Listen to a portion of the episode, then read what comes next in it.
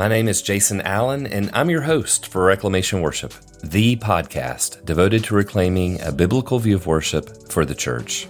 Thank you for joining me for this episode of Reclamation Worship.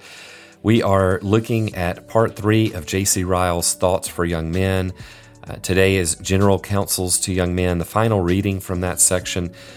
And the title is this For another thing, never make an intimate friend of anyone who is not a friend of God. Such great advice for our kids as we are uh, discipling our children and training them. We want to remind them that the friends they choose not only impact who they are now, but they will have a great influence and impact on who they become, who they will be in the future.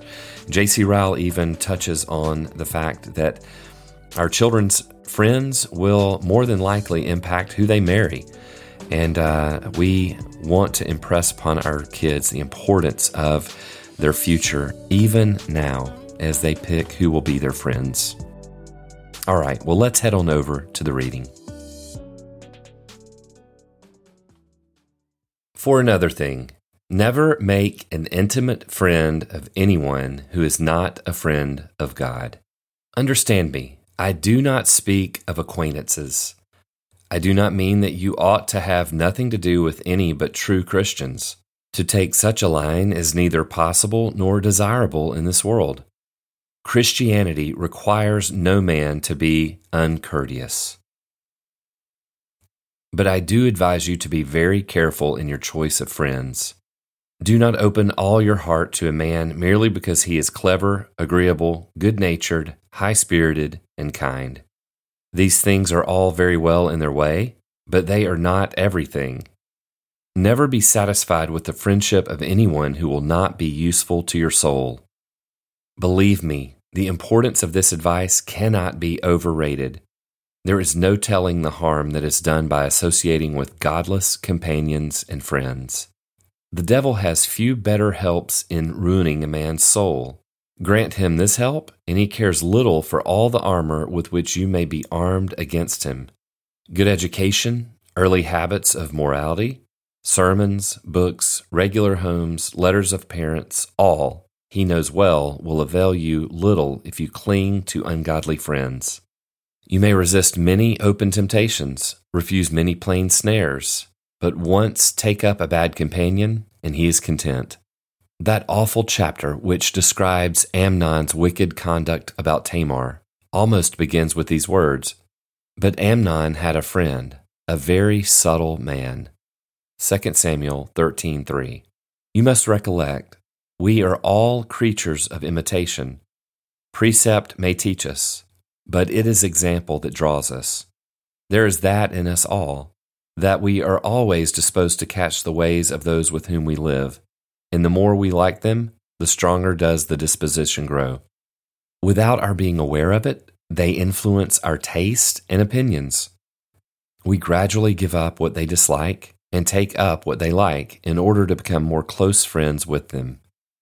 And, worst of all, we catch their ways in things that are wrong far quicker than in things that are right. Health, unhappily, is not contagious, but disease is. It is far more easy to catch a chill than to impart a glow, and to make each other's religion dwindle away than grow and prosper. Young men, I ask you to lay these things to heart.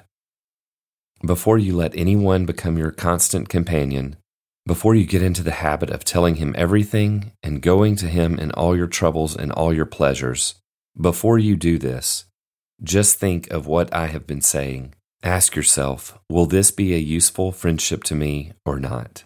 Evil communications do indeed corrupt good manners. 1 Corinthians 15:33.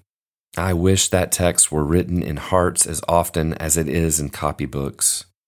Good friends are among our greatest blessings. They may keep us back from much evil, quicken us in our course, speak a word in season, draw us upward and draw us on. But a bad friend is a positive misfortune, a weight continually dragging us down and chaining us to earth. Keep company with an irreligious man, and it is more than probable you will in the end become like him. That is the general consequence of all such friendships. The good go down to the bad, and the bad do not come up to the good. Even a stone will give way before a continual dropping. The world's proverb is only too correct. Clothes and company tell true tales about character. Show me who a man lives with, say the Spaniards, and I will show you what he is. I dwell the more upon this point because it has more to do with your prospects in life than at first sight appears. If ever you marry, it is more than probable you will choose a wife among the connections of your friends. If Jehoshaphat's son Jehoram had not formed a friendship with Ahab's family, he would most likely not have married Ahab's daughter. And who can estimate the importance of a right choice in marriage? It is a step which, according to the old saying, either makes a man or mars him. Your happiness in both lives may depend on it. Your wife must either help your soul or harm it. There is no medium. She will either fan the flame of religion in your heart or throw cold water upon it and make it burn low. She will either be wings or fetters, a rein or a spur to your Christianity, according to her character. He that findeth a good wife doth indeed findeth a good thing. Proverbs 18:22. But if you have the least wish to find one, be very careful how you choose your friends. Do you ask me what kind of friends you shall choose? Choose friends who will benefit your soul, friends whom you can really respect, friends whom you would like to have near you on your deathbed, friends who love the Bible and are not afraid to speak to you about it, friends such as you will not be ashamed of owning at the coming of Christ and at the day of judgment. Follow the example that David sets you. He says, I am a companion of all them that fear thee, and of them that keep thy precepts. Psalm 119:63. Remember the words of Solomon. He that walketh with wise men shall be wise, but a companion of fools shall be destroyed. Proverbs 13:20. But depend on it, bad company in the life that now is is the sure way to procure worse company in the life to come. Well, this concludes the reading from J.C. Ryle's Thoughts for Young Men. Again, thank you so much for tuning in. Our next reading from Thoughts for Young Men will begin the last section of this little book. So I want to encourage you to tune in for those final episodes.